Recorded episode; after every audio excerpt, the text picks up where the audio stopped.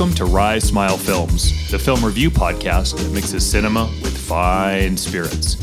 Journey with us as we encounter new, old, and strange films, with the occasional dabble into sports and music. Proceed with caution, as these podcasts feature spoilers and some mature language. This is Matt. And this is Jesse. Today on tap, we have Teenage Mutant Ninja Turtles starring Judith Hoag, Elias Koteas, and James Saito. Story by Bobby Herbeck, screenplay by Todd Langen and Bobby Herbeck, and directed by Steve Barron. Welcome back to Rice Smile Films. It's time to start a new film review cast, and one we've done twice before in the past, but maybe there's just something about the summer movie season that I think is just a lot of fun. You know, those big releases, those tentpole films that studios use to you know build the rest of their slate. I mean, your indie films get funded off of what the big stuff does in the summer. Yeah, you've got three months to make your budget for the year, mm-hmm. and then maybe a month around the holiday season, Christmas, Christmas wise. Mm-hmm. This is what butters your bread for the stuff that's cerebral and a little smarter and a little bit more uh, concept or uh, story driven, not concept driven. Yeah. This is a big, big, big moment though, because this is mostly an independent film, and I'm sure you're going to get into that. Yeah, I think yeah, the lesson of this cask is going to be films that were big money makers in, in the t- in the time of the summer, and we're starting with the original Ninja Turtles movie from 1990. Matt's right; it was an independent film upon release, but we're going to talk about the comics, cartoon, the film itself. A lot to talk about today, so let's get right to it with our flight question.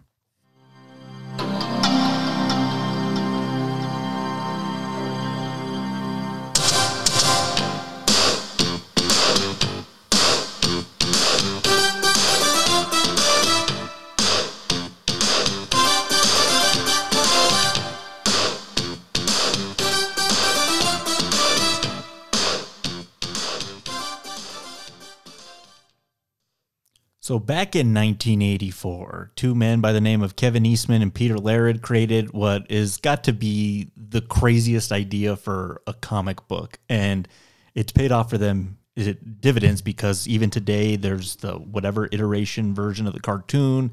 They're still making, they made the Michael Bay Turtles films a, a few years ago with Megan Fox. I mean, this property has like never seemed to die off, especially in my lifetime. So, based in 84 there's mirage comics you know that's not a dc or, or a marvel kind of a, a, smaller comic book company. It all started there. So my flight question to you matt is take your pick. You can take marvel dc image dark horse you know mirage whatever you want a comic book series or character that hasn't seen their due on screen yet. What do you want to see? Mine comes from a subsidiary of image known as top cow and unfortunately, the person that I'm going to speak in in this passed away in 08 at the age of 37. Mm. Brilliant artist, amazing storyteller, and that guy's name is Michael Turner. So I don't know if, or yeah, uh, yeah, Michael Turner. Um, as much as I'm going to advocate for this particular story being turned into a film, the medium that he chose to tell this particular one in was well suited to comics because it allowed for a really lush environment without having to go beyond the pale with financing. Mm-hmm. And this would go beyond the pale. They've launched another one of his concept a couple of times, which is Witchblade, as a couple of television series, and recently slated, I think, to try to be returned to TV in 17, but then has died on the vine. I think it made it two seasons on TNT. Really highly regarded and then canceled. So Michael Turner did Witchblade. I think it's one through eight, but that's not the one I'm going to talk about. Okay. The one I talk about is a two, no, it's a four year run, 14 episodes, and it's Fathom. You ever heard of Fathom? Mm-mm. A ship essentially appears in the sea and it's been missing for 10 years. And the people in the ship have no idea that they have been gone for that long. So we're playing with a Bermuda Triangle kind of idea. And on that ship is a girl named Aspen so, in a terrible but quick, not to give the whole story away, because I hope this inspires some people to go find a digital mm-hmm. graphic novel and just really appreciate how beautifully drawn this is. Yeah. Take a much more supernatural version of Splash with a significantly sharper edge to it. We're talking about warring factions underwater, and I don't want to get too mermaid heavy, but there is an influence in there with it but not the beautiful seductress that mm-hmm. Daryl Hannah plays in that. So Yeah.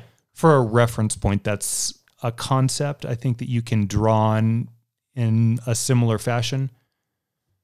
But the first 14 episodes that he did, and it was it was beleaguered with lates and missed deadlines, and the guy was struggling with some health issues, and the amount of time that just went in per panel was hours and hours. So he missed a lot of deadlines. Mm-hmm.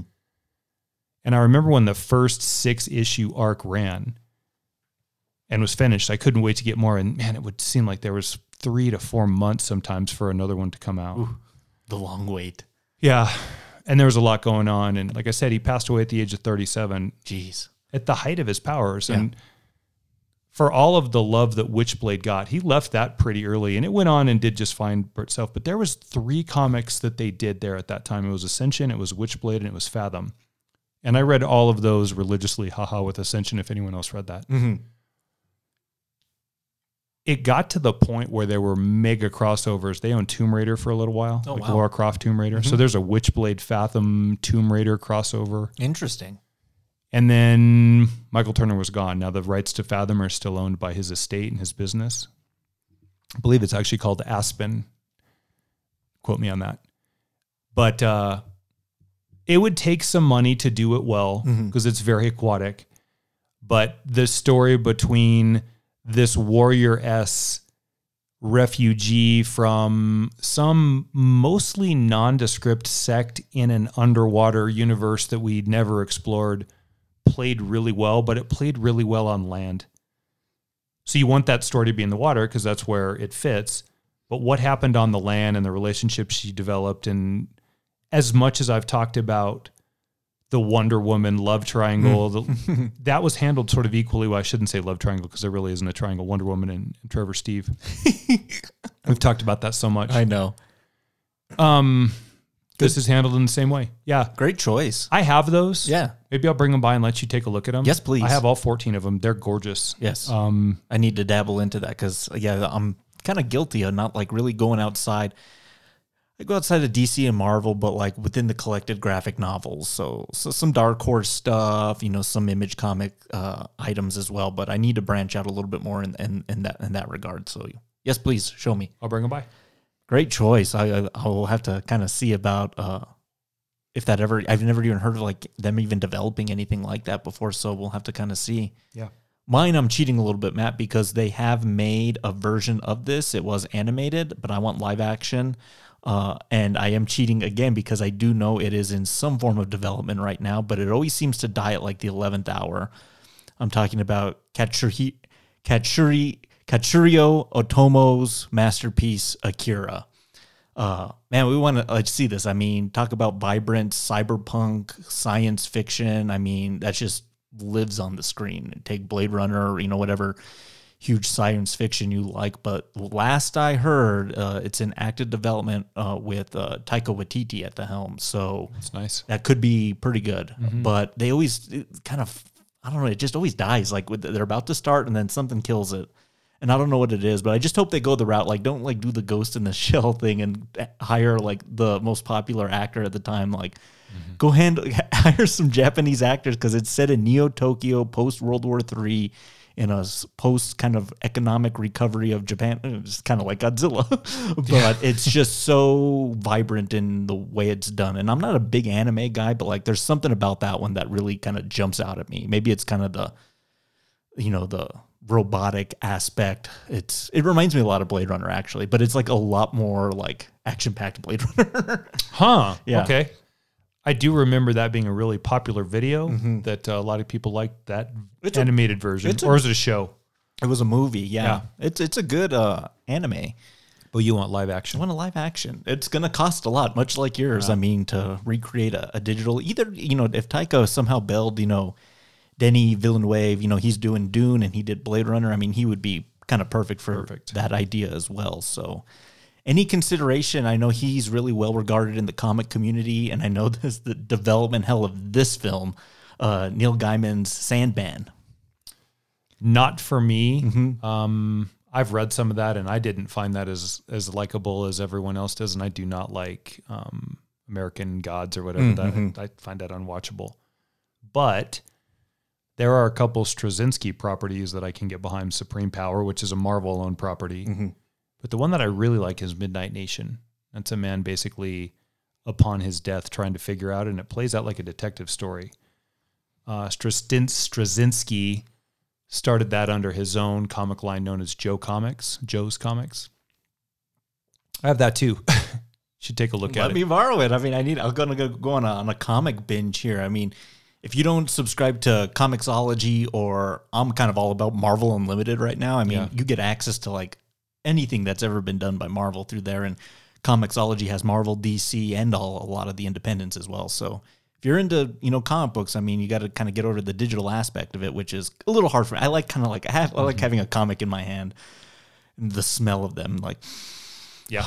and uh, and reading those crazy ridiculous ads for like uh, Hubba Bubba Bubble Gum or like Yep. whatever. Yep. But if you can get over that, those are some like great subscriptions to get onto. I mean, Comixology that's uh, Amazon, right? It is. So get on that. There's your homework. There Dig you it, dig into some of those um, great properties and Ninja Turtles there while you're at it. I mean, an entirely dark uh, iteration of the characters, and then it kind of evolved into a little bit of the cartoon and the film that we watched today. So Let's get on with Kevin Eastman and Mr. Laird's fine property here and see what we can come up with. let's dive right into our review breakdown of Teenage Mutant Ninja Turtles. We have had our first battle, Master Splinter. They were many, but we kicked. We fought well.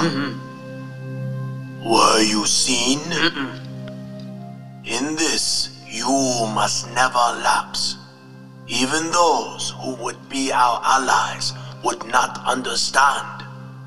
Our domain is the shadow. Stray from it reluctantly, for when you do, you must strike hard and fade away without a trace.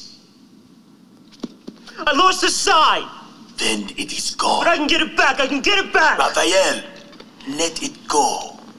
Hey! Your ninja skills are reaching their peak. Only one truly important lesson remains, but must wait.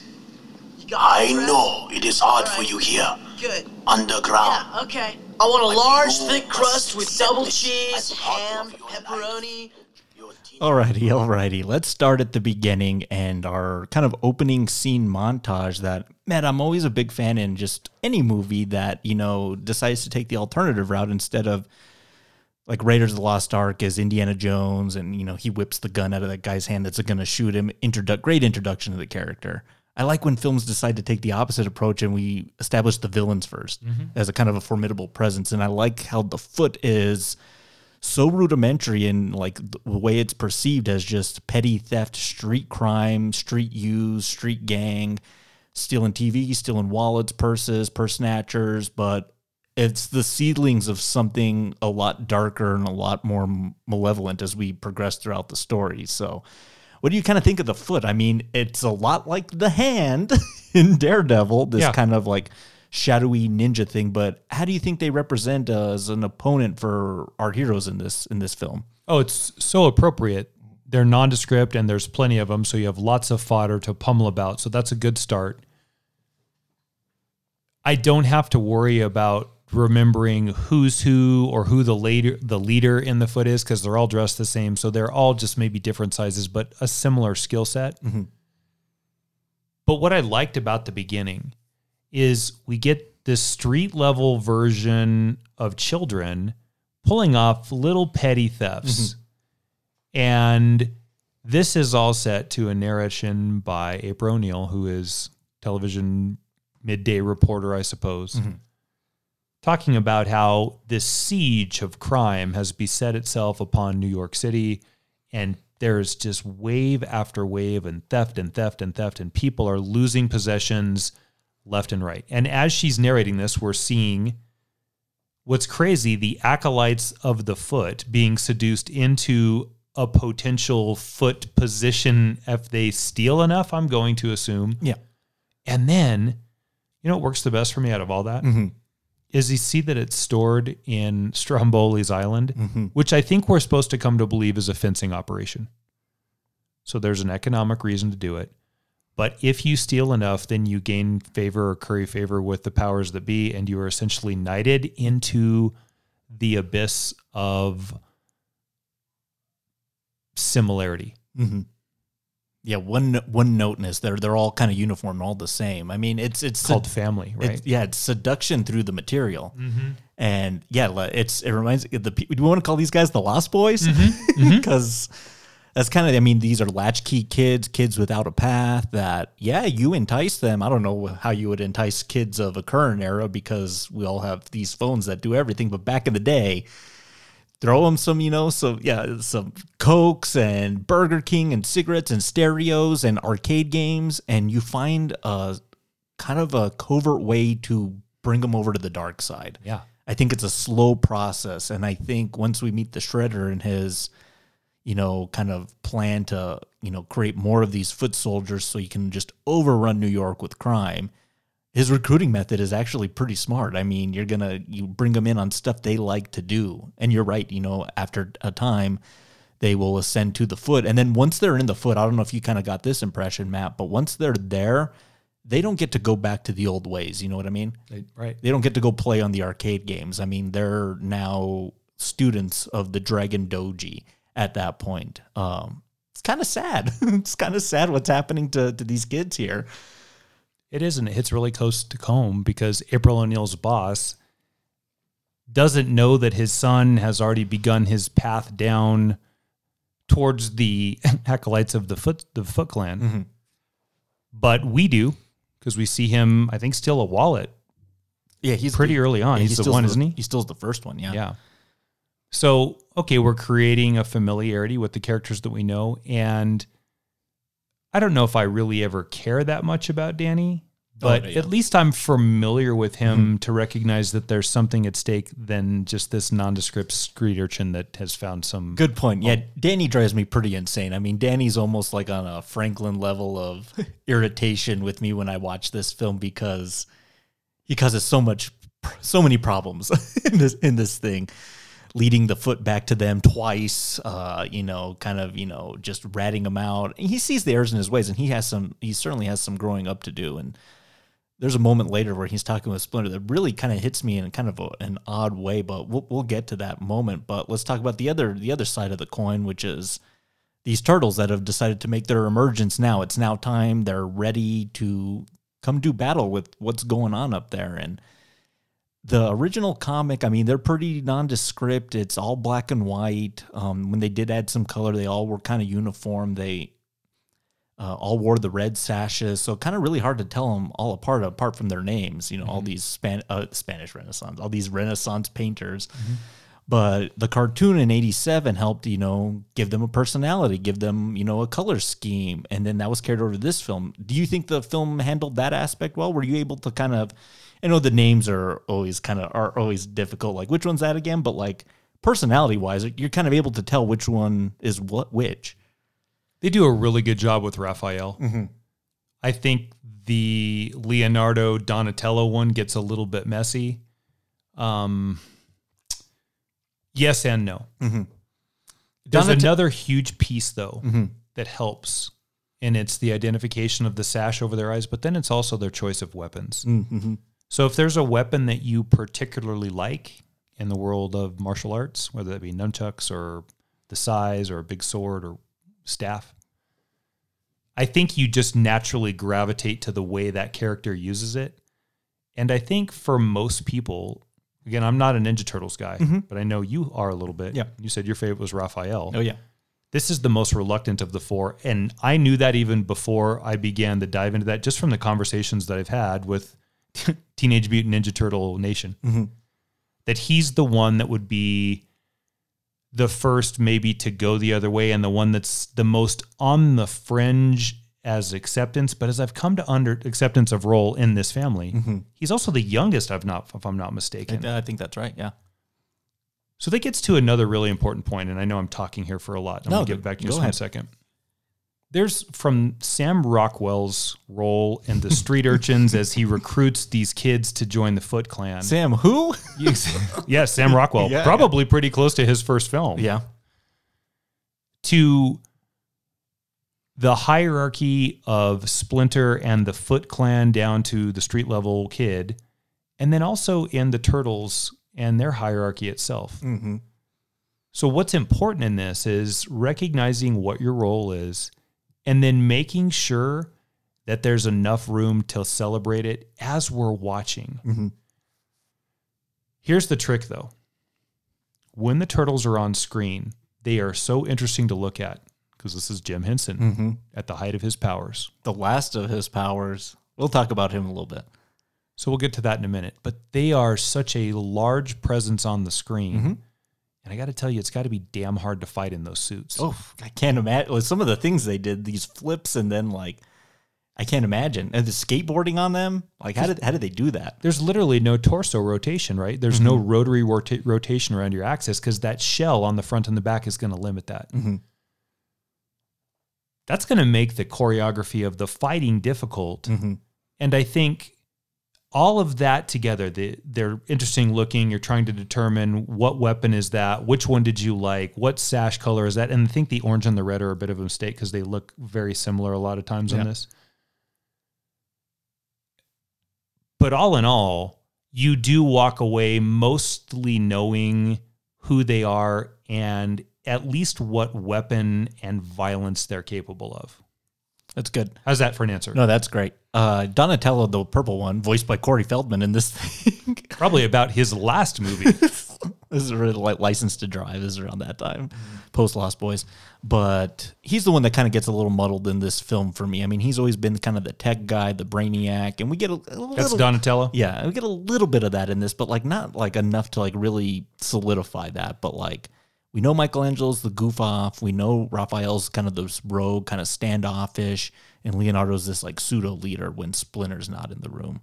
So I get that really well. But I think, and they fixed that in the second movie. I think they realized they had Donatello had some shortcomings, and he's kind of the conduit that the second movie's built around. They build him up a little bit more. But I think that's why Raph's always been my favorite, is because he is such a central force in this one. I mean, being all the lessons Splinter's sp- uh, trying to give here about you know family and accept me, and you know I'm going to be gone one of these days, and then you'll be on your own. He, he doesn't want to listen to that. He kind of wants to go in his own way. I'm going out to a movie. That okay with you? And and he's kind of on his own path. And it's this unit doesn't work without him. You know what I mean? He can't do it himself, and they can't do it without him. It's kind of a weird dynamic. It's, it's family. One of the reasons I picked this film, Matt, uh, and it's because I know we like writing in this space, and I know we like stories about it. Is this film's kind of all about family when you kind of really think about it. I mean, we have this family with Splinter and the Turtles. This is kind of a pseudo science created family. There's the family between, uh, you know, Danny and his dad, which you kind of see the fractures there, and then you see the the Shredder and what he perceives as his family, father to these Lost Boys. And then we even kind of get another jokey family once we get Casey Jones in the fray with April, and then the Turtles as like their children, so, Right. so to speak. So Yes. how does that work for you? I mean, it's it's such a simple concept to build something so outlandish around like Ninja Turtles. Like my God, like it's so ridiculous at the end of the day. But I think they root this first film at least in some pretty nice themes about family and fatherhood, which is I think pretty nice. It helps to ground a really wild idea, doesn't it? Mm-hmm. Teenage Mutant Ninja Turtles, just the title alone speaks volumes about how far out hmm. of the norm this crazy. concept is, right? Yes. Add to it the 80s slang with the tubular and cowabunga and all mm-hmm. of that. It's very, very busy with lots of periphery action that helps flesh out the interest level of the characters and makes them more than just, oh, look, talking turtles, like as if mm-hmm. that wouldn't be enough.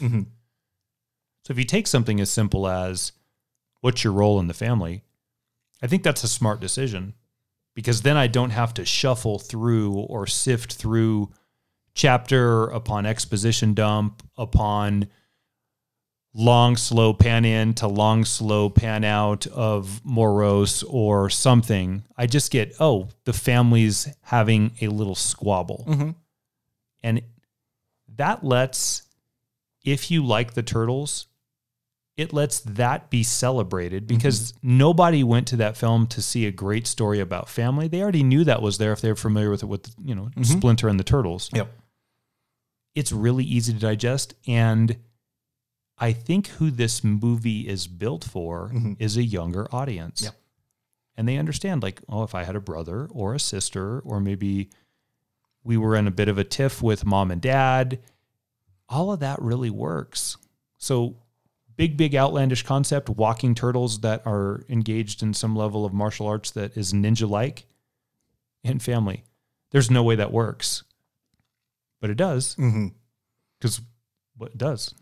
It does. Yeah, we uh, 230 million will tell you it did, right? Two hundred and thirty will tell you it did. They've got the receipts. I mean, I feel that they, they, they, they handle it, you know, tactfully. They, they build up some nice emotion and some character moments through these ideas. And for whatever reason, they can't figure out the Fantastic Four for God knows what reason. Mm. This film's able mm. to do that way easy than they ever could. It's kind of the you're right. It's sort of the same concept, mm-hmm, isn't it? Mm-hmm. Where it's the weapons replaced with a super ability. Yep. I have a Ninja Turtles question for you. Okay. I know Raph is your favorite, mm-hmm. but in terms of capability, physical prowess, acumen, fighting, can you give me a ranking of generally who's regarded as the most powerful to least? I'm thinking Donatello sounds like the the least powerful, but you tell me if I'm wrong or not. I would want to say Michelangelo just based on what, on the weapon he has. Yeah, maybe Leonardo, Donatello, Raph, and then Michelangelo. But th- that's kind of a weapon ranking too. I mean, they have long, you know, far-reaching weapons, bow staff and katana swords, and you get two of them. I mean, you can do some damage there. I mean, they have short-range weapons. They got to get in closer, but. uh you know why I always pick Raph is like Raph is like the Sonny Corleone of this family. I mean, he's hothead, he's motor mouth. Uh, even on the scene, we'll get to it because it's so traumatic. Uh, I mean, he's talking about like, hey, hey, hey, how you expect to beat me if you're gonna be pulling this stuff? And then like they like overpower him in numbers in that regard. Um, but that's probably the ranking I, w- I would give for for that. Okay, I'm just curious. I don't know, so I'm just curious. In the game, Turtles in Time, I mean, they were all pretty evenly matched, so you could, you know, pick any one of them, you'd be all right. But I think maybe the moral of the game, and I think the moral of this film, once we get to that moment I'm talking about, is it works best when you play with four players, not when you hmm. play with one or two. Interesting. The game's easier with four. And much like this film, they really can't do it without a missing member, so to speak. Point taken. Excellent. Well, let's introduce another kind of fan favorite. This is Casey Jones. It looks like you're the one who needs to be taught a lesson, pal. Class is Pain 101. Your instructor's Casey Jones. Look, I don't want to fight you. Well, tough rocks, pal. A Jose Canseco bat. Tell me, you didn't pay money for this. I hope not. Stupid one sale, pal. Hey, what are you, some sort of punker? Huh? God, I hate punkers. Especially bald ones with green makeup. Wear masks over ugly faces. No better. Strike one! One thing I've always appreciated, we had a nice little chuckle about this while we were watching, is just the the naivete of New York citizen that here's a guy who's looks like a human turtle in his, this trench coat, which is a terrible disguise, as he goes to see a movie, Critters. I thought that, that's pretty funny. Yeah. Uh, and no one bats an eye. No one cares because, man, New York, they see crazy stuff all the day. The best New York statistic that I can read or that I've, I've read is you're more likely to be bit by a homeless man in New York than you are a shark in the ocean. That's hilarious. Yeah. Is that right? oh my god. So then there's the, the scene later where he hops over the, the, the taxi and he's like, look like sort of a green turtle in a trench coat. Anyway, you're going to LaGuardia, right?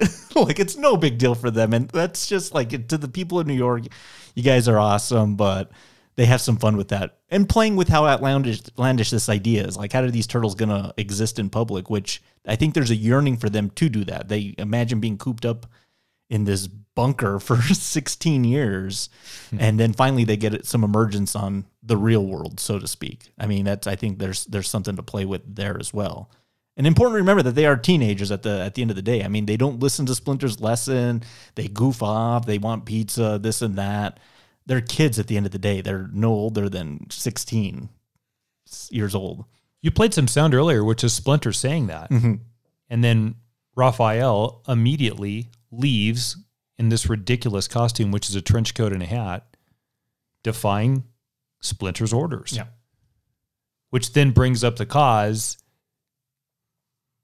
is that lack of adherence to wisdom and fatherhood what brings about his near demise on the rooftop?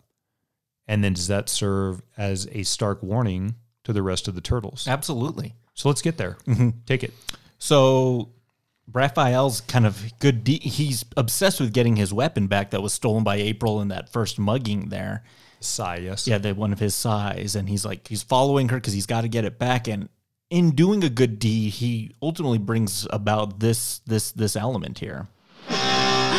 We've been waiting for you, Miss O'Neil. What? Am I behind on my Sony payments again?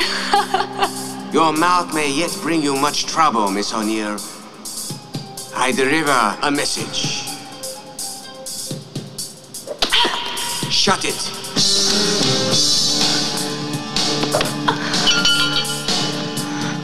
Right, that's it.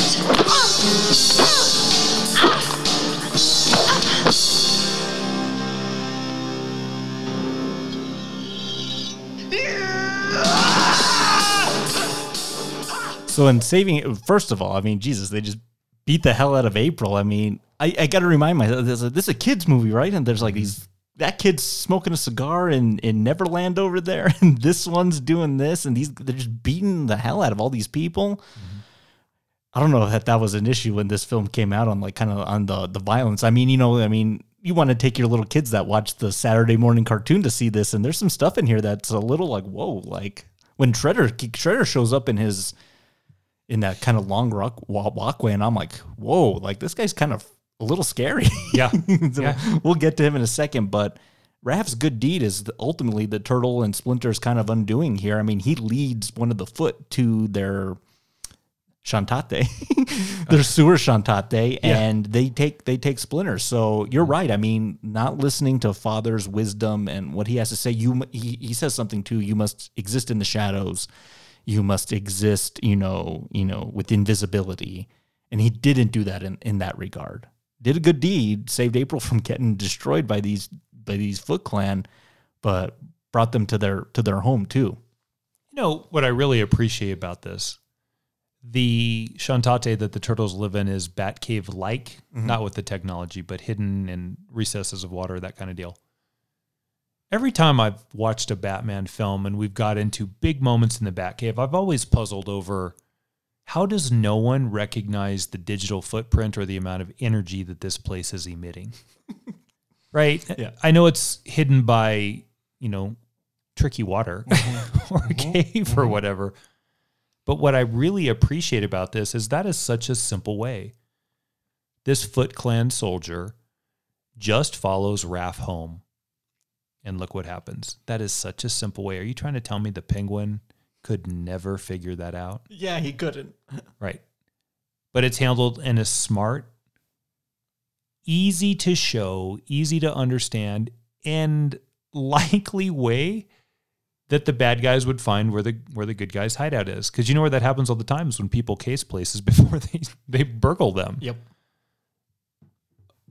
Sometimes the most simple solution is the easiest way to fix these huge problems, Zack Snyder, Mm. in movies. And I think this is such a clever way. We don't have to launch radar or detect this or any of that. We just follow Raphael home. Yeah. There you go. Very simple, very simple. So yeah, they they kidnap Splinter and they're all pretty distraught about that. So now these boys have to grow up really quickly now. You know, what are they gonna do? Luckily April offers them some sanctuary in her antique. And do you remember like when in like antiques were like the thing? Oh, yeah. Like people were like, is that a, still a thing? Maybe not as much. Is right? that Antiques Roadshow still on? I don't know, but yes, I do remember that. Uh, I went to so many antique stores with my mom, like just looking for sure, you were going to uncover the sixty thousand dollar thing that was hidden in that shelf, right? No, the one time I bought a Beetle Bailey comic book collection. That's actually pretty cool. yeah, I probably still have it, but I guess I'd rather be home watching the Turtles or or something. Yeah. But we get to finally meet. You know, we've kind of seen him in shadow, and anytime he shows up, I'm just like, oh my gosh. But I've always been fascinated by the Shredder character. Great name, mm-hmm. great costume. And then like he's like leading these like ninja bandits. Like he's like an interesting villain. I mean, like in terms of comic dumb and cartoon villainy, I mean, he's definitely like up there in terms of the interesting level. Only effort, discipline, loyalty earn the right to wear the dragon doji. You are here because the outside world rejects you. This is your family. I am your father. I want you all to become full members of the Foot. There is a new enemy. Freaks of nature who interfere with our business. You are my eyes and ears. Find them. Together we will punish these creatures. These turtles. Master? Fucking Danny, man. he's ready to blow the lid, but I, Danny. I love his introduction. I mean, he comes in this like long, he's almost like a wrestler. Yeah. Oh, well said. this long tunnel with the shadow and uh Mats, Master Tatsu, uh, the bald one, you know, comes in the you know the honor. I mean, how much respect Shredder has this guy, his his underling that could probably kick his ass. Like goes and undoes his like Cape. cape sheath and reveals, you know, these shredder blades on his shoulders. Uh, and then they roll out a carpet for him so he can do this ceremony. So, man, this scene speaks so much volumes to me because of everything we said. But you kids can have your fun out there and smoke your cigars and play cards and play Mortal Kombat out there. But when that gong goes off, you're mine. And this is what we're doing. And this is the mission at hand. And when you're old enough and you go through your rite of passage, whatever that is, you become a member of this. And then this is this now. Uh pretty pretty pretty well done, I think, for this movie doesn't have a lot of money. This looks great. I mean, Shredder looks good in this movie. I think you told me 13 million. Yeah, that that ain't shit. It's nothing. Especially with you know with the type of movie they have to make. I'd love to see how much of the budget went to the costuming in this because the turtles themselves, unless Jim Henson's just a really kind fellow. Ten million to the costumes yeah, you- alone. I mean, maybe. Okay, so because Sam Rockwell wasn't really expensive in those days, I don't think he's expensive today either. yeah, yeah, that's true. Probably a pretty cheap get. All right, so here's something I think that everybody should consider with Shredder. If he is running a fencing operation from what children are stealing on the streets, two things are happening. Number one, he's creating a Pied Piper like effect with the most vulnerable and innocent. So the mm-hmm. corruption of them to raise them, back to your family idea, mm-hmm. To raise them in the traditions of our family, which are theft. Secondarily, if he's running a fencing operation with Sanyo TVs and a box of Pop Tarts, Yeah. I think that's one of the things that they've stolen in there. Probably is. He's willing to take anything to either establish an empire or an estate with all of the necessary components so they don't have to leave, or he's going to sell anything and everything to get enough money. And most crime empires are at a place where they're trying to get a lot of money mm-hmm. because they are not entirely established yet. Yeah. So as the turtles are finding their footing, literally, Shredder's finding his. quite frankly, with the Foot Clan, right? So that's a bit punny, and I'm kind of being funny, but I'm also not Yeah. because I think you're getting a really young version of Shredder insofar as his endeavors to make a larger crime empire in New York City. Well said. I mean, and also does this because the Ninja Turtle stuff in the comics and especially that cartoon, it gets fantastical quick. And Dimension X and Krang and Baxter Stockman, the human fly guy, like uh, Bebop and Rocksteady. I mean, it gets crazy. This is pretty realistic. I mean, this Yeah. seems like an operation that's probably going on in New York right now. Right. Does that work for you for the type of the tone of the film, so to speak? Yeah. I mean, the only thing fantastical about it is the turtles and Splinter, but like this operation seems just so rooted in things that really happen that it's it's almost a little more terrifying than bringing Krang in from Dimension X. I feel yeah, right. Well said. yeah. I feel like that entirely too frequently lady, lately we've been having the conversation about this character is way out of the realm of possibility of being brought down by this other character. Mm-hmm.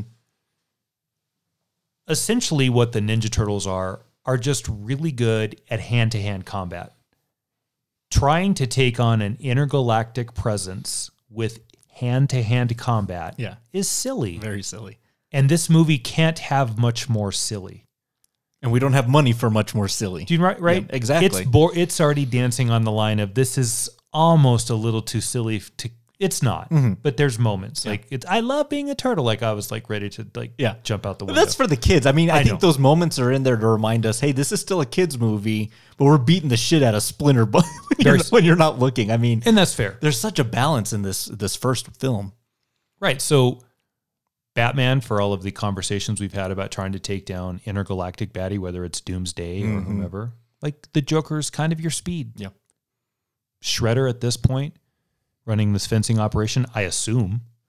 I don't know why they're other than maybe getting a bunch of supplies, resources, so that he can build his empire. It's like Well, that's an his castle, Oh, that's a type of like a, it's like a black market economy that he could be churning out in there.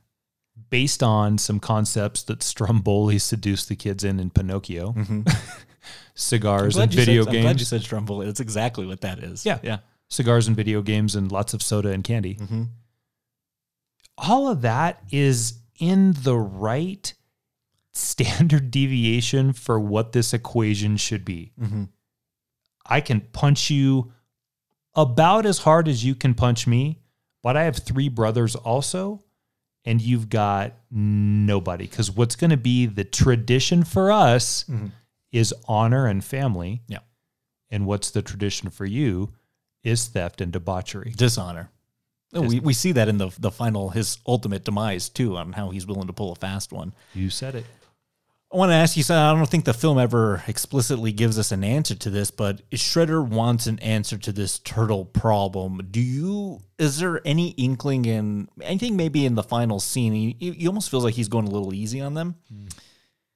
That he kind of wants. I've gotten your father out of the way. Why don't you come over to my side? Because imagine what allies they would be for the foot versus being barriers for him in his plan. Yeah, I didn't even consider that till right now. Mm. Absolutely.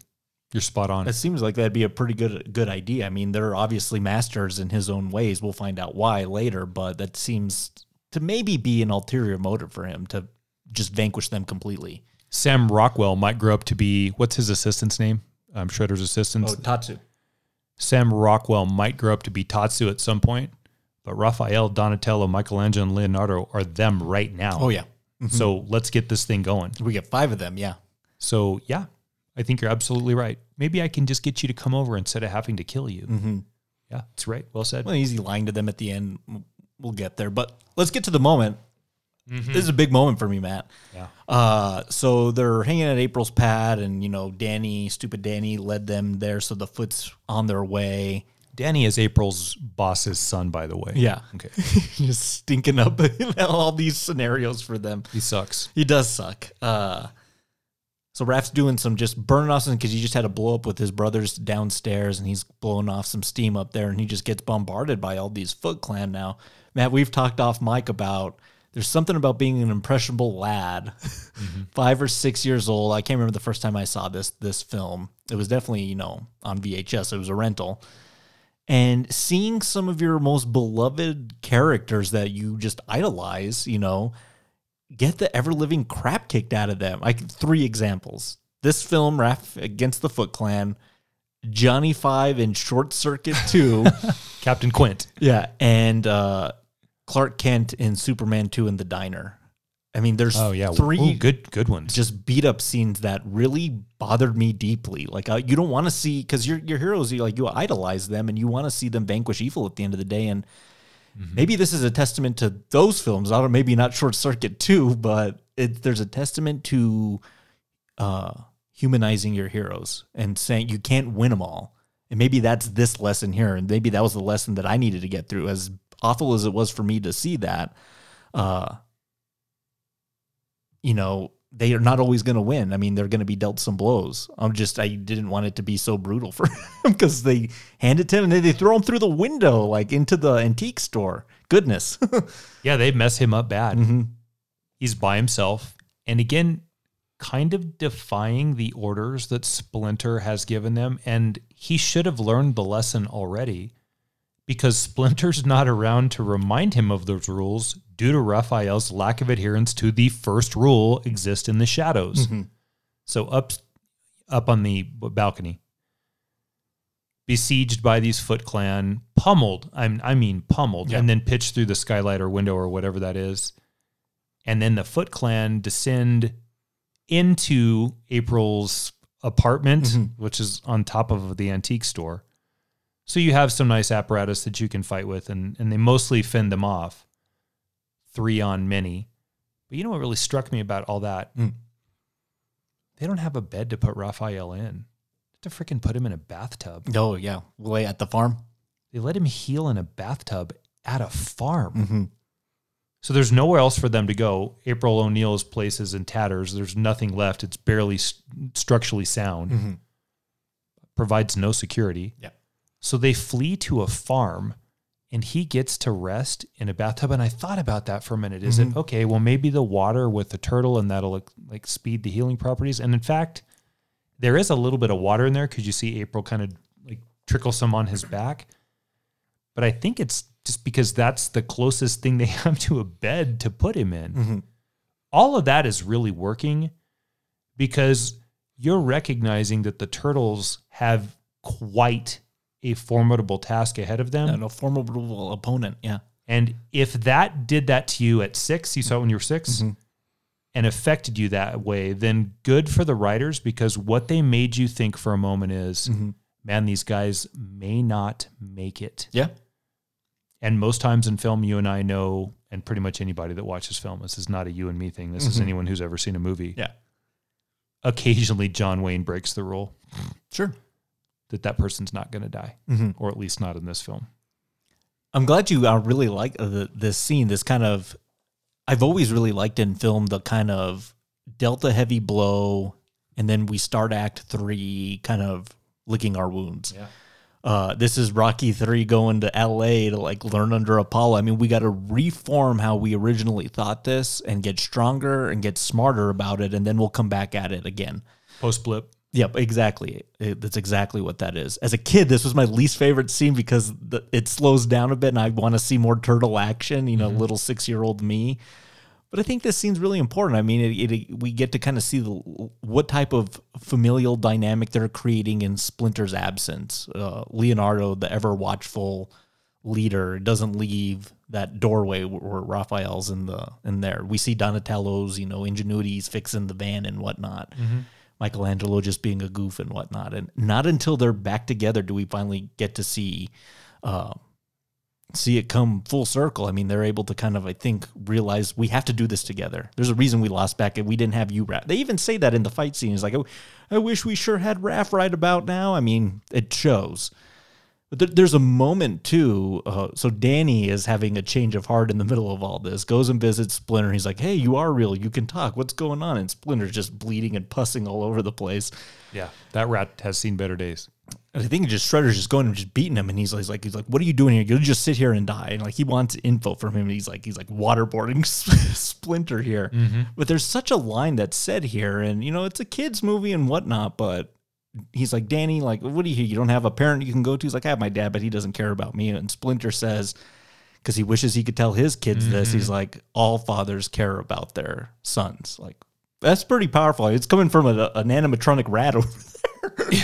but it's, it's I think it's a big moment not only for Danny, which we don't really care about, but it's it just I think it just echoes throughout this this film. I mean, Shredder doesn't care about his children; they're just pawns in his game. But it's what Splinter really wants to say to his, and if you're alive out there, you know, I hope you're able to to say that. I mean, it's it's it's a powerful father moment. Absolutely. The base level foundation of Splinter is love, where with Shredder, it's destruction and strict obedience. So we're trying to emphasize to anybody that's not familiar with the characters in this film, Mhm. this is the way to go.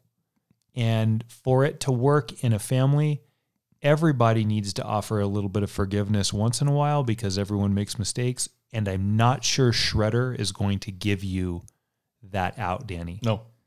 Your dad doesn't hate, right? All, everything you just said. I'm, I'm just piggybacking on what you just said. Mm-hmm. Absolutely. We're continuing. I think that's really crazy. And you said it so well just now. Yeah.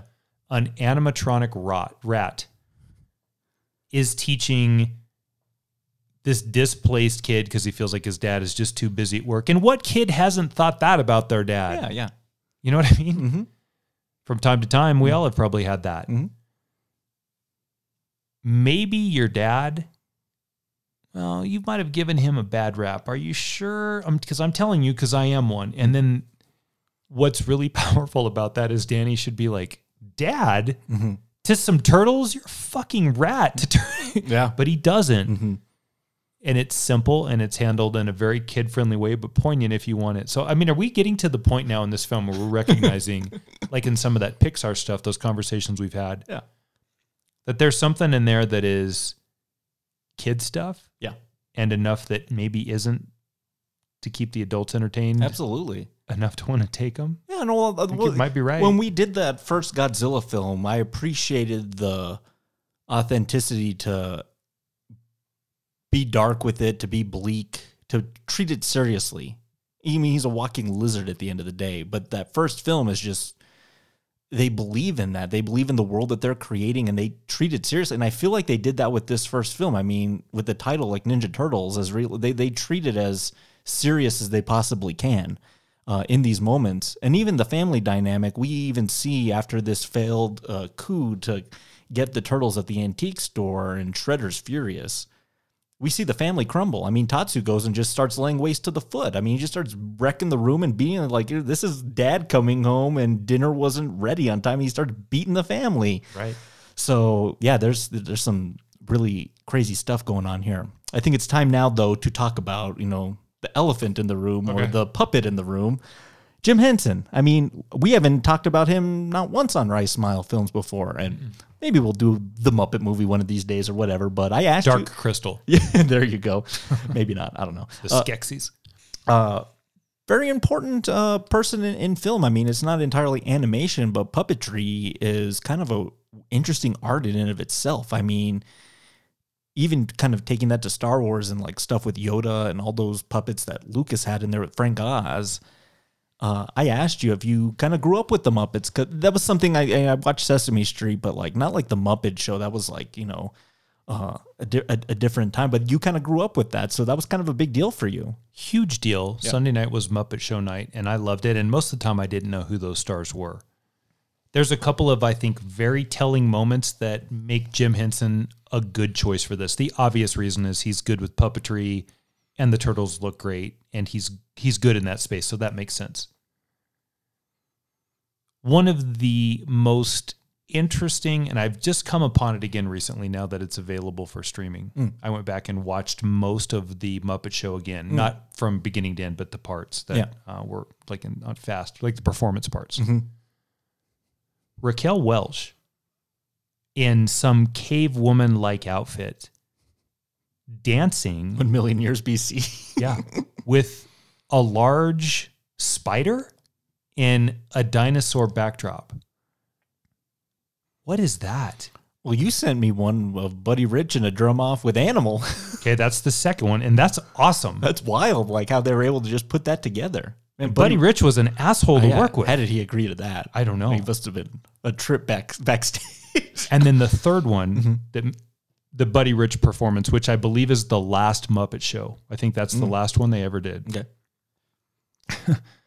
is the Leo Sayer, the show must go on. Oh, that is What so an interesting guest, first of all. Yeah, I like Leo Sayer actually. Really interesting voice. Um, very. But this is this mime where he shows up and starts dancing with himself, and it is so weird. Okay, so what does all this mean? I think that sometimes creativity is an expression of weirdness and vice versa. Mm-hmm. And look, man, the turtles are weird. That's a weird concept. And I don't mean Dr. Seuss weird, which is just kind of what I think terrible art and a bunch of like stupid rhyming words that he made up that don't make any sense. Like I'm not a big Dr. Seuss fan, and I know people are gonna what? It's I, I've never been. I never have my whole life. But Jim Henson, to his own, found a way to take these really obscure moments and celebrate the awkward weirdness of them. Mm-hmm. And he is such. There's other. There's other people they could have chosen for this mm-hmm. does such a good job of using that to take this film to what TMNT should be, which is just strangely, weirdly awkward. I'd buy absolutely. Tell me what you like about it.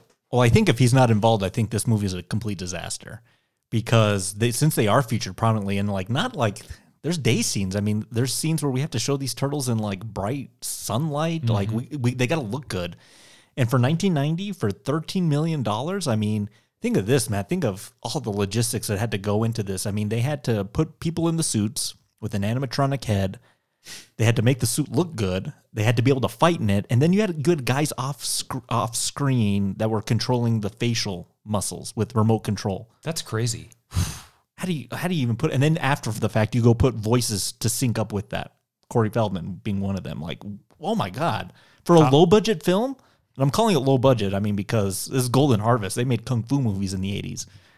That's crazy. Absolutely crazy. A real body in there mm-hmm. with a mask that's working and voiceover actors on the mic once that's all finished. Mm-hmm. With we've already talked about it, limited movement because the shells on the turtles are hard to move in. They had to have some form of dialogue, and it might have been off screen, or the director was doing it because the guys doing the remote controls had to create the facial thing so it sounded like they were saying that. They, He's right. Now you just point and click on a computer and it's done. I mean, there's a certain kind of craft that went into this particular film. And Henson said this is the most complex thing I ever worked on. Jack Pierce, you thought putting Boris Karloff in the monster makeup was a long time. Meet Jim Henson and the mm-hmm. Turtles mm-hmm. for pennies. Mm-hmm. 13 million, we kind of joked, was six spent Maybe more. just on the technical pieces that Henson had to do. I want to see the books, Matt. I do too, actually. I want to see those those sheets. But I, I think we got to celebrate. I mean, Henson has his place in film history and television history with all the creations that he made and the puppetry and everything. But it's a pretty good swan song for him too. I mean, I mean, he was dying. He died of cancer, right? Uh, this was he died like two months like after the premiere of, of this of this film. It's a pretty good project for him to go out on. I mean, he they- they look good. I mean, it's 1990. It's that's 30 years. I mean, this movie's older than me, Matt. Uh, it still looks decent. You know what I mean? Yeah. Like, I mean, it's guys in suits, but like, it still looks good. You bring it up all the time, Mhm. which is the trouble with CGI on on screen and how it looks. And for me, it always comes down to one thing, and it's volume. It's the actual mass. I can't feel it, but I can sure see it. By putting them in the suits instead of just animating it through CGI, the turtles have mass, and it makes the movements more believable, and it, the buy-in is better. Mm-hmm. But that doesn't mean that it was easy No. and it also helps to explain why some of the fight sequences are kind of snappy dialogue one liners between the turtles instead of fighting because there's only so far you can go with that. No.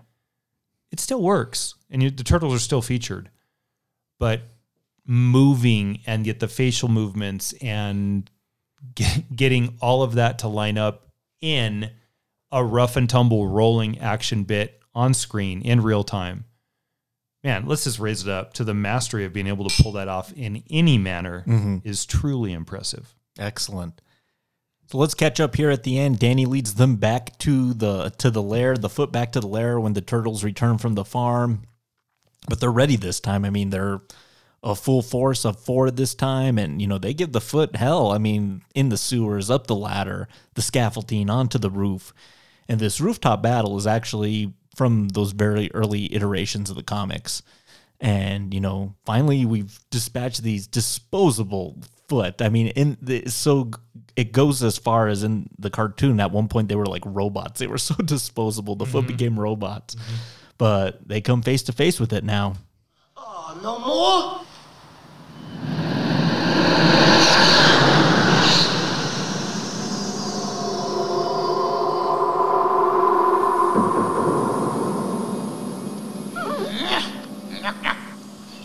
Does anybody have any idea about who or what this is? I don't know, but I'll bet I never asked to look for a can opener. You fight well, in the old style. But you've caused me enough trouble. Now you face the Shredder. The Shredder? uh, maybe all that hardware's for making coleslaw. I got him.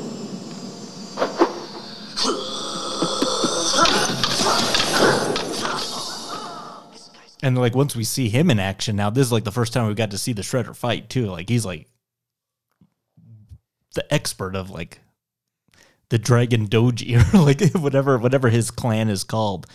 And that's what made me think I was like, "Ah, he's kind of just like playing around with these guys right now. I don't think he wants to kill him because like why would you want to kill that when that could be on your side, so to speak? I don't think I don't it might not be the answer, but I'm just I'm just maybe reading into that. But uh pretty No, for- logically, that makes perfect sense. And it, that. that does make sense, but pretty formidable opponent for them. And I like it, you know, that we don't have any other mutated creatures showing up. And like you said, it doesn't get fantastic. We're just fighting on a rooftop. Um, and that, that's kind of enough. But let's talk about something. you made some interesting comments.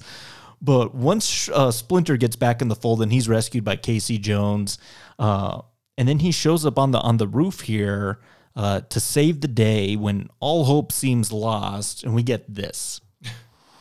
Fools! the three of you might have overpowered me with the loss of but one. Now your fate will be his. No! Splinter! Yes, Oroku Saki.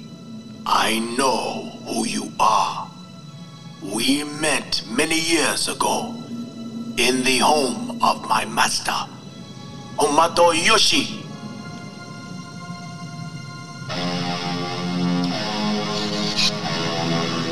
It's him.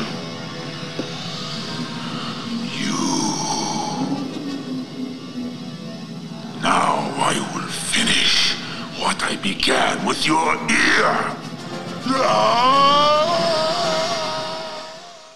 So we get in this backstory to that Splinter, uh, as small tiny rat back in Japan, kind of lost his own family as well. I mean, his master that he he learned this art of, of ninja through him was killed by this very man here. That this kind of this this rogue this rogue uh, you know sensei so to speak that you know killed him, killed his wife because you took my woman.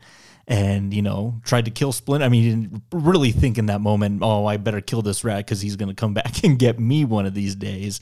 But even Splinter's roots, as ridiculous as you know him doing kung fu in that cage, his roots are based in you know this same theme we keep talking about it, and this family dynamic. I mean, he's a pet for them, but like even he lost and He even says, and then I was alone after that. I had I had nothing after what what he took from me. So, uh, what, what do you think about all that? You know, as as as preposterous as, as that is, but this is the film we're talking about. speaks to abandonment. So Splinters had his caretaker and his caretaker's woman, as you said, killed by the loser in that love triangle. We'll get to that, I'm sure, a little bit later because um, it's going to be one of the que- answers to one of the questions you asked me is what's your oh my god moment? Mhm. It's that flashback moment. But it's it shouldn't work. This rat that's tiny that's practicing kung, kung fu because he watches his master do it, and then gets oozed and grows in. Like uh, none of that works. Mhm. It shouldn't. But if you can get past how fantastic that is to this idea of revenge or wanting to do better or making up for what was taken from you through no fault of your own, then it plays right into what this whole film has been about. These turtles that were pitched in the sewer that he takes under his wing, these lost children that Splinter takes under his wing. Um, it all fits in this dynamic of what is your family based on? And again, we've talked about it already, so I don't need to go over it. Mhm. Splinter's family is stronger than Shredder's at its core. So on that rooftop, when he says, I remember you when you cut off my ear, it's the completing of the circle of putting all the pieces back together. And I want to say one more thing and then I'll let you have it. Mhm. Splinter's on that roof by himself. I'm sorry, Shredder's on that roof by himself. Yeah. That's not done on accident. There's no reason there shouldn't be a couple Foot Clan soldiers up there with him. Mhm. He's by himself. Yeah, Well, they've all abandoned him at this point now. There you go. Yeah. It's a great demise for him, you know, as he tries to pull a fast one. It's the dishonor aspect of him, you know, trying to pull just a knife from his sheath behind him, falls to his demise into a garbage truck. And if that weren't enough to like give you a head injury, Casey Jones puts on the compactor and crushes him into a nothing. Now he does come back in the sequel, but like that, like how do you come back from that? I mean, you're you're you're toast. Toast. Yeah, you'd be just like one one inch, uh, just like a paper cutout of you if, if you were to come back for a sequel. But I was pretty surprised that Casey Jones lowers the compacting unit. Were of you? That. Yeah. I- yeah, that- that's pretty dark. Just squished him. it's, it's pretty dark. It's and rather celebratory when he does it. Kind of No, crosses no. his arms over his chest and smirks and leans back. Like, gotcha. no. Well, how he does it is he falls in, he just goes, "Oops," and then hits it with the like the turns it on and just crushes him. Yeah, and you're right. He's just like, yeah, okay, we took care of that. Wow. All right. Well, bad guys defeated. Again, I, I like it. I'm like, I always remind I was like, is this a is this a movie for kids? I mean, like, there's like just things in here that are just like they just go a little far this way, and it's like not a kids movie. Like, oh, to be just like see this in the theater when it came out, like, how would you freak out? Is Tyler Durden splicing stuff into this movie? yeah. But uh, you know, celebratory. We arrest the foot. They're gonna go investigate that lands. Casey and April, I guess, are gonna end up to, are gonna end up together, and the turtles reunited with Dad. I mean, it's it's it's a nice moment there, and you know, we've been waiting for it. You know, one of the catchphrases of the turtles is "Cowabunga, dude," and this and that, and I love that it's Splinter that gives it to them. I mean, it's just he's able to have a little fun with his sons, his teenage sons. This Yeah. kind of this rat that's so Miyagi like in his teachings of this and that, uh, is able to have a little fun with them. And then the movie ends, and to uh, to the credit of you know, like I said, thirteen million, um, thirteen point five million dollar budget. That, like that's that's nothing. Nothing. I told you uh, a couple weeks back that Mel Gibson's salary on The Patriot was twenty five million dollars. like that's more than the budget of this film to pay twice one actor. Right. So at the end of the day, uh, it was. Hang on, I got my notes here. Two hundred and two million dollar gross worldwide. It became the highest grossing independent film of all time until the Blair Witch Project came out. Take that to the bank. Sure. Now we got to talk about one more thing, and then I have a couple questions for you. So, Turtles are that's a hot IP in the late '80s. I mean, between the comic book and then the cartoon, you would think studios would be chomping at the bit to make this film, but there's an interesting thing in the credits where you know it, it was like a licensing company that got a hold of the IP, and then Golden Harvest got a hold of that, and then made this movie with not the appropriate budget to make this movie. You know what I mean? So that's I think why the budget's so low. And then so after the fact, okay, now it needs to get into the theaters. And I guess maybe this is a part of movie making that people don't get. Even if you are an independent movie, there's often a lot of big studio backing to get your film into theaters. I mean, you have to mm-hmm. pay for that. It's not free. So Warner Brothers, Disney, Universal, Paramount, every studio turned this project down. And man, we, we got to raise one up to Robert Shaye at New Line Cinema, who the house that Freddie built took a chance on that idea, took a chance on this, and took a chance later. And we'll talk about that another day. Lord of the Rings, when no one, when all the studios shut out all those projects, Ridiculous. this guy always is like, yeah, I'll give you a shot. And this guy, like, he just like reaps the rewards of it because I don't know if he just like sees the potential of it or just understands, you know, the type of products coming his way. But he's always been the yes man when everyone else says no. And I don't know how integral he is into the business anymore because New Line got bought out by Warner Brothers. Mm. And he might be just kind of retired at this point. But man, if you ever got said no in Hollywood, go to Robert Shaye and he might give you a yes. It, this was not an unknown property either. Oh, I get no. maybe a spec idea. We're not doing that. Mhm. But this had six to seven years of comic books behind it and a full run in syndication on cartoons. I don't know if it's just the pigheaded nature of the studio executive And maybe we're at a place where we had just seen the downfall of anything closely related to superheroes were- because of Batman. Well, the the project that they were comparing this to that they were afraid of Saturday morning cartoons it was Masters of the Universe with Dolph Lundgren. And they didn't want it. They didn't th- want it to be that. yeah, and That's, that's, a pretty bad movie. that's a whole other story too. And I don't really know how that missed either because that franchise and toys and everything was just as popular as the Ninja Turtles were in its own right. you think Dolph's a good casting for He-Man? yeah, he looks like He Man. Yeah, Frank Langella looks pretty good as Skeletor too. yeah. Maybe we'll talk about that because that that movie has a crazy because that's Cannon films and oh my god, Mm-hmm. that's all that's a saga. So maybe that scared him away, but good for New Line because they took a chance and boy, it paid off in a huge yeah, the, way. the ROI on that must have been like funded 2000%. film, films of theirs for like five years Yeah. probably off of one movie. yeah, So excellent. That's what's uh let me just big cha-ching on that one. yeah, big cha-ching. Uh, let me see. There's uh two more sequels after this live action. Uh they're really fair in comparison to this this first one. They get a lot more goofy. Uh and then the two reboot films that Michael Bay did, uh, or uh, Platinum Dunes did his company. Oh, let's see. What's your favorite tasting note of Teenage Mutant Ninja Turtles, the 1990 movie?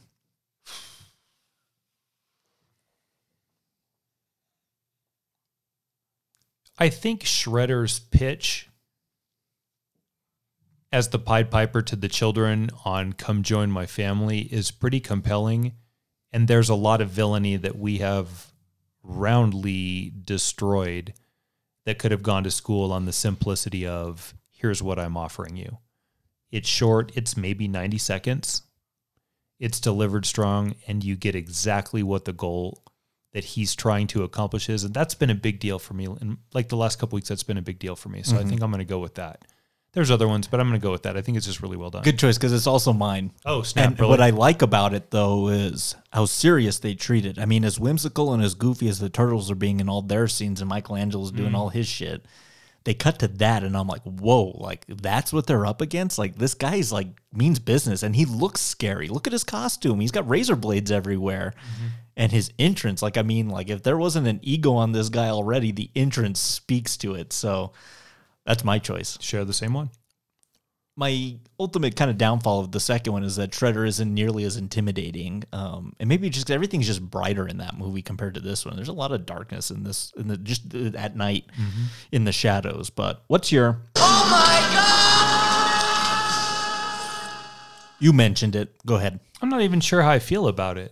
I can't tell you that I like it or dislike it. It's so weird. It's that flashback scene when we're watching Splinter's point of view as the rat just escaped from the cage after Shredder has destroyed whatever his caretaker's name is. I don't even, I'm not even pretend I remember. Rokusaki. oh no no no, Hamato Yoshi. okay. yeah, that's okay. that's the guy. Yeah, Yoshi. Yeah, you, there you go. Rokusaki. Yeah, is Shredder. it's that's so weird. Mm-hmm. And then the takeaway that he has to deal with is his little rat ear gets lopped off. Not that that's not a that's a big deal, I guess. Mm-hmm. Yeah. Man, that's a lot. That in and of itself is so crazy, and that's just the beginning of crazy with what comes to um, Splinter as we move through the four. I, that's it for me. Good choice. Yours? Well, it's my raft getting beat on the roof. I mean, it was it's a moment that like even now when we just watched it, Matt, you know, I'm 32 years old. Uh it still kind of bothers me a little bit. You know what I mean? Like I dread that when it comes when it shows up and I'm like, "Oh man, like I wish he like wish he had someone up there with him to help him out and never. No, he always gets it handed to him every time. So it's it's for a moment that's just like burned in my retina. It's like that has to be the oh my god moment. Yeah, that's a good one. Uh, who's the master distiller on Teenage Mutant Ninja Turtles? We probably have the same one here, don't we? It's Jim Henson. Obviously, this movie doesn't work without him. It's a good master distiller. So there you go. I mean, the movie's called Ninja, Teenage Mutant Ninja Turtles. They got to look good. They got to be able to move the fight scene. I mean, it's it's practically a kung fu movie too, so that has to work. With the comedy's got to kind of work with like their interplay. They have to have some personality. These guys have to act to their. I mean, that's just like there's so many things that have to go into making that work. But it all starts with the suits. Yep. And yeah, for that to be his kind of like last project that his um that he supervised and his studio worked on. They still make stuff and they, they're still very much involved with things. Kudos, great job. How are you going to rate and grade Teenage Mutant Ninja Turtles? We have Rocket, Well Call, Single Barrel, and Top Shelf. Uh, we've spoken pretty highly about the film. Um, that being said, this is it's been an interesting rewatch. Honestly, if I ever saw the film through it its entirety, I couldn't tell you. This it's it's r- just really quality call. Hmm? It's just this is a, a very quality call. It's it's entertaining. I probably don't need to rush back to it anytime soon, but for the purposes of being popcorn fodder in the summer and entertaining and fun, it checks all those boxes. This is a call movie for me. Excellent. How about uh, you? Clock in at a single barrel minus. I think this is a fairly unique film, not only because, you know, when we get comic book adaptations, it's especially at this time, I mean, it was DC and DC. Yeah. I mean, there was the Dolph Lundgren, man, he's coming up a lot, Mm. uh, Punisher film that he did, which isn't great. And the Matt Salinger Captain America, that's just as bad. Yeah. So Marvel didn't even know what they were doing, and so they weren't really adapting a lot of these properties, other than like this one at the like the height of this thing's popularity. And that's funny to say because it's still happening today. Like there's things there's like He Man died out, uh, GI Joe died out, uh, Pokemon I thought died out until its resurgence a few years back, but it, I don't think the turtles have like ever like gone dormant. I mean, they've always been relevant and consistent, and to me, this is I my favorite iteration of them. It's this film. You can't make there's I don't know how they made this movie for thirteen million dollars. Like how? I I want to see I want to see the books. It had to have been a lot of grace and a lot of do it because I love it on Jim Henson's point of view. Mhm. That's the only way this gets done. Yeah. I think the actors, Elias Koteas, who's just like almost Claude Rainsy in, in his own right. Uh, I think the actors that are in this thing, I mean, I think that they're selling it. You know what I mean? Like they're selling this universe that they're making and like it's not, they're not treating it as like just pure fantasy. Like they're really thoroughly engaged in what they're doing. So yeah, single barrel minus. It's the best Turtles movie. It's, it's a, one of my favorites from my adolescence and kudos to you, New Line. You reap the uh, rewards of that ROI on this film. So, Yeah. summer box office Hall of Fame indeed. Thirteen million dollars isn't really much of a risk at all, if you want to be honest about it. No, it's not. I You mean- should have. There's a lot of people that should have said yes to that. And if Disney did it, then Disney would have the turtles in their arsenal on top of everything else. How about that? that was crazy. No or kidding. Warner Brothers. Well, Warner Brothers does have it now, and they don't know what the hell they're doing anymore. But Imagine that them wrecking another established franchise. That's so weird. I can't Oh, believe that they did that. Goodness. Huh. Well, X. Oh wait, I would be remiss, and I would be doing uh, at least myself, and I know the people that enjoy this film a disservice if I didn't play this little clip right now. Hey, Raph, where are you going? Out to a movie.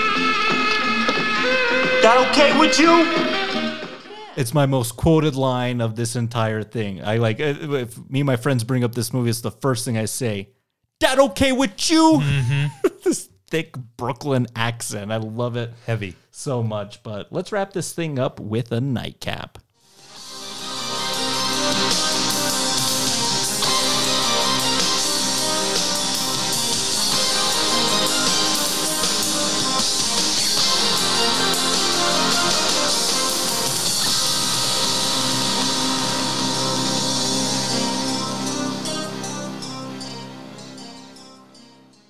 Okay, Matt. So there's an argument to be made that the most popular iteration of the Teenage Mutant Ninja Turtles was the 1987 television series that ran for I think about eight years, into the way into the early 90s. So Saturday morning cartoons, coming home from school and watching cartoons. I mean, it's a part of every child's adolescence. I mean, you always have your your stockpile there.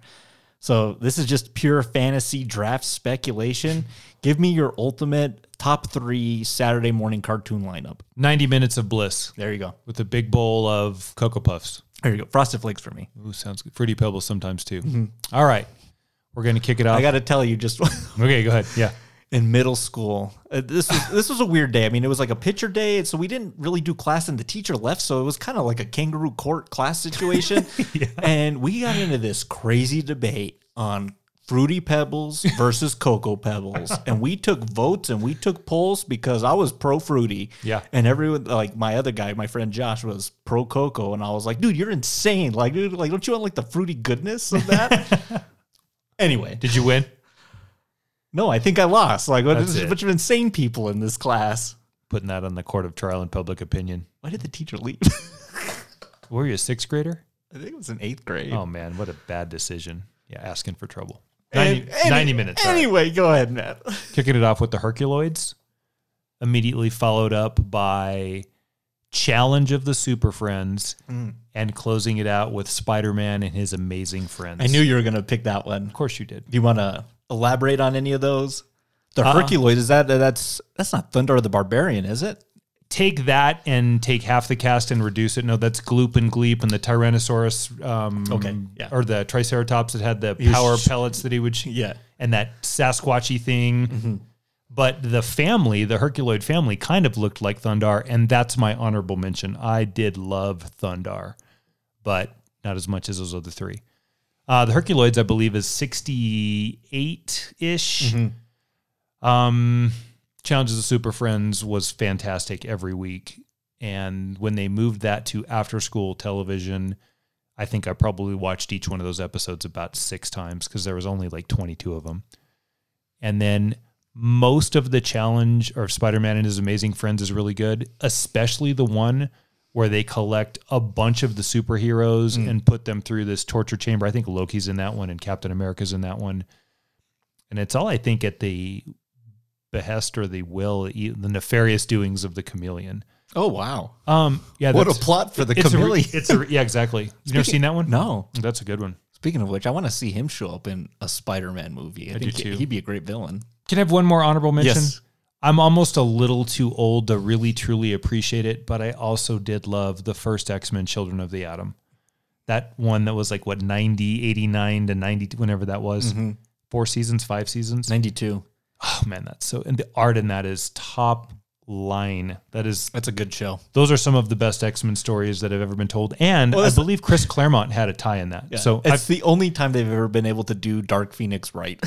you're right. great choices. So I just stole two and a half hours when you gave me 90 minutes, but it's my bowl of cereal and it's really big. Have So. a whole morning of it from eight to twelve, and then we'll have a post-sugar just crash. That's one of the benefits of streaming, but it's also one of the things that I'm I feel bad for young people today. Mm-hmm. You had to grind through the commercials, but those really weren't such a grind because man, they used to advertise some awesome toys then. Well, the toys, and then like like that's where like I'd get like a lot of like snack foods too, Uh-huh. like fruit by the foot and like gushers and like Mm-hmm. I was there when like a Gogurt became a thing. Like you would see those. Com- you're right. Like that Crunch was, and Munch. That was part of it. Or yeah, you would see like the the toys. Crossfire, the board game. Was Oh, a, yeah. was a big one. And I was like, I want that game. I don't get it. And then my cousin had it, and we played it, and it sucked. really? oh, that sucks. the commercial was bad. It looked like Tron, and I was like, I was like, what are these kids doing in this tournament thing? Yeah, I do feel sorry for the kid. They're gonna miss out. on Yeah, the streaming should be able to like throw in some commercials in there or something, vintage commercials. All right, I'm dying to hear your 90 minutes of joy here. All right. My number three, I grew up in the 90s, so I was very much a Nickelodeon kid. Uh, one of the ones I got to throw in there was Doug. Man, Doug, the ever daydreamer character, that show's bonkers. Like, it's so wild and it's it's hilarious. And I think it might be on Hulu right now, but that was one of my favorite Nickelodeon shows. Rugrats, of, of course, that was always pretty good. They had good programming in the 90s. I don't know what the hell it looks like now. uh, number two for me, I love that you mentioned Hanna Barbera because I'm a huge Hanna Barbera fan. Any consideration to Scooby Doo? Where are you? For sure. Yeah, it's good stuff. I gotta go Jonny Quest. Love that one too. You Yeah. know I love that one. Uh, you bought me it. Yeah, yes, yeah, Jonny Quest. Yeah, Ray Race Bannon. Yeah, this like an it's pseudo like jazz score. Oh, yeah. what a wild show that is, and it's so much fun on HBO Max right now if you want to watch it. And number one, one of the best animated series of all time. It's Batman the animated series. I mean, I would be it'd be sacrilege if I didn't include that. It's we talked about the Art Deco aspect of that the other day, and just how how really adult that show is. But man, they tackle all the villains. I mean, Kevin Conroy's an amazing Batman voice. Uh, Mark Hamill is the Joker. Yeah, sign me up. That's that's that's my morning there. And I miss that. Those were some good days. I do too. Yeah, simpler, simpler times. Mm-hmm. Hey, we wake up on on Saturday mornings and we cut a podcast. I mean, it's just we've evolved. We've from taken that. bowl of cereal and turned it into a bowl of bourbon. There you go. Most days. That's exactly what that's like. Yeah. Oh man, I love your choices. I, Yours too. I, I wish I could find the, like uh, the Herculoids and Thundarr the Barbarian. I'm surprised that's not streaming. My hope though is HBO Max is so amazing and the vintage stuff that it shows that because they own the Hanna Barbera license, that those shows will show up on that platform. If they do, we'll we'll have a Saturday morning of it. Oh God, that would be great. Space Ghost. Well, that's what I was just going to ask you. Yeah. We're not coast to coast, but Space Ghost initially was really good. Coast You- The Blue Falcon was pretty good too.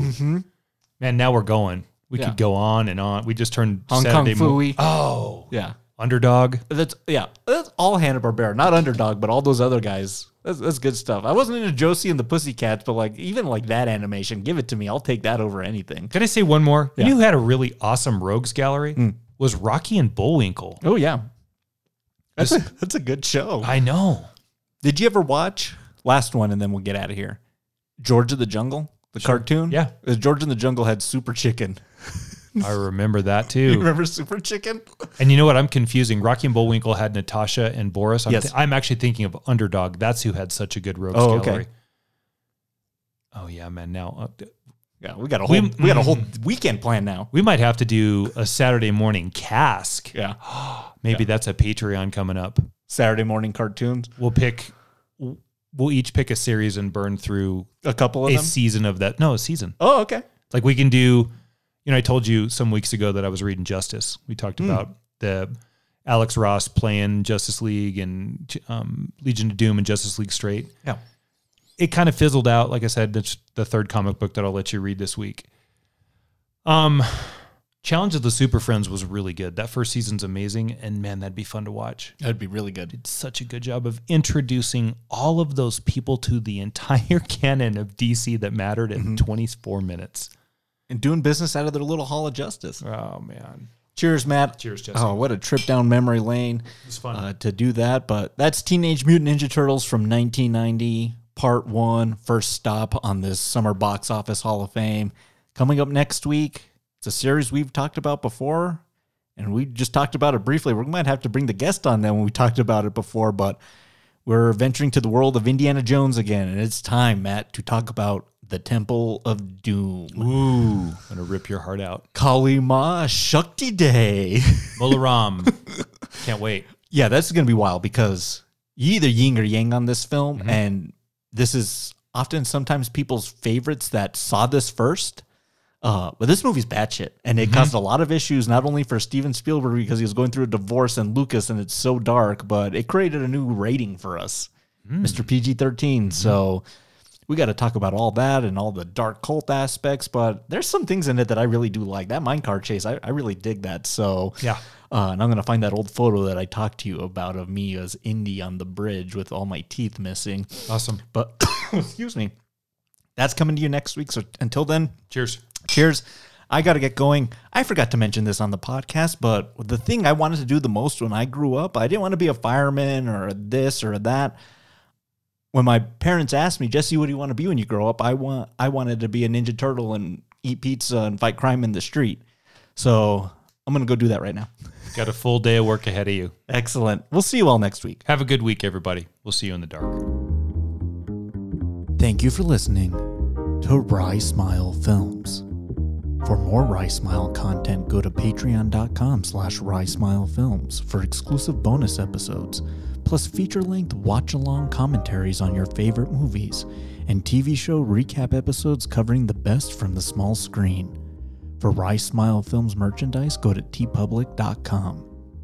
Teenage Mutant Ninja Turtles is property of New Line Cinema, 888 Productions, Golden Harvest Productions, and Limelight Entertainment, and no copyright infringement is intended. Until next time, cheers. I have always liked Cowabunga. Hmm? Huh?